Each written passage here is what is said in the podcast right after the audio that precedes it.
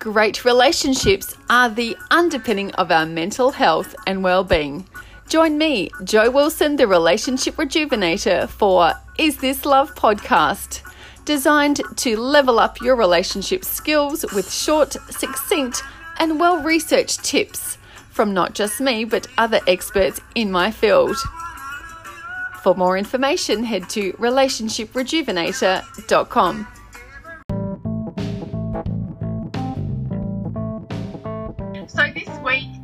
talking about is your partner your number one fan?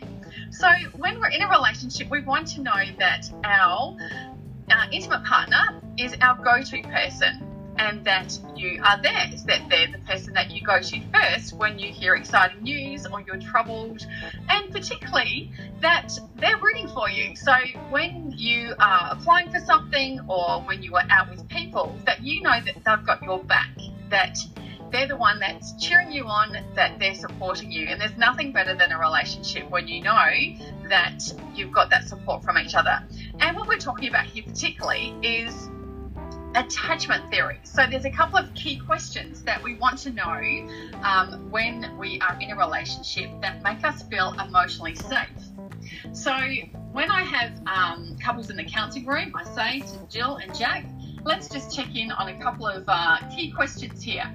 Uh, am I there for you? Can I count on you? Will you be there when I call? Do you need me? Do you love me? And interestingly enough, we want those same questions answered when we are a child. And then as we grow and that we're, when we're in an intimate partnership, we want to know exactly those same questions from our caregivers that we did when a child, but also as an adult from our main go to person. So it makes sense that when you can't answer um, some of those questions or when they are questionable, um, am I there for, is my partner there for me? Can I count on them? Well, I'm not so sure. And so that can actually have you feeling unsafe, um, which makes absolute sense. And so when we're feeling emotionally unsafe, we have a lower window of tolerance, which means we have less resilience to be out there in the world achieving um, the best that we can do as the best versions of ourselves. On the flip side, when we've got all those answered um, back at home base, it's not always going to be perfect, but you can um, achieve a lot better when you're with that person, when you're feeling safe, and you can feel so much more confident when you've got those key attachment questions um, answered in the positive sense. So, just some thoughts for today. Um, how do you get that?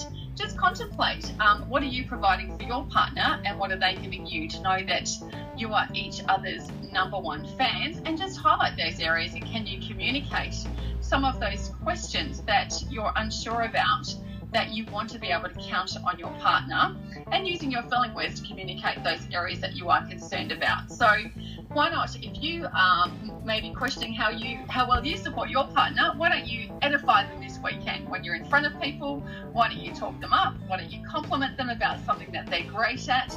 And thank you uh, thank them for something that they're doing well. So thanks for listening. You can enjoy this on the podcast and um, also on the blog and um, join my newsletter. And you can also head to relationshiprejuvenator.com because there's a lot more tools and strategies where this comes from. And see you next Thursday. Bye.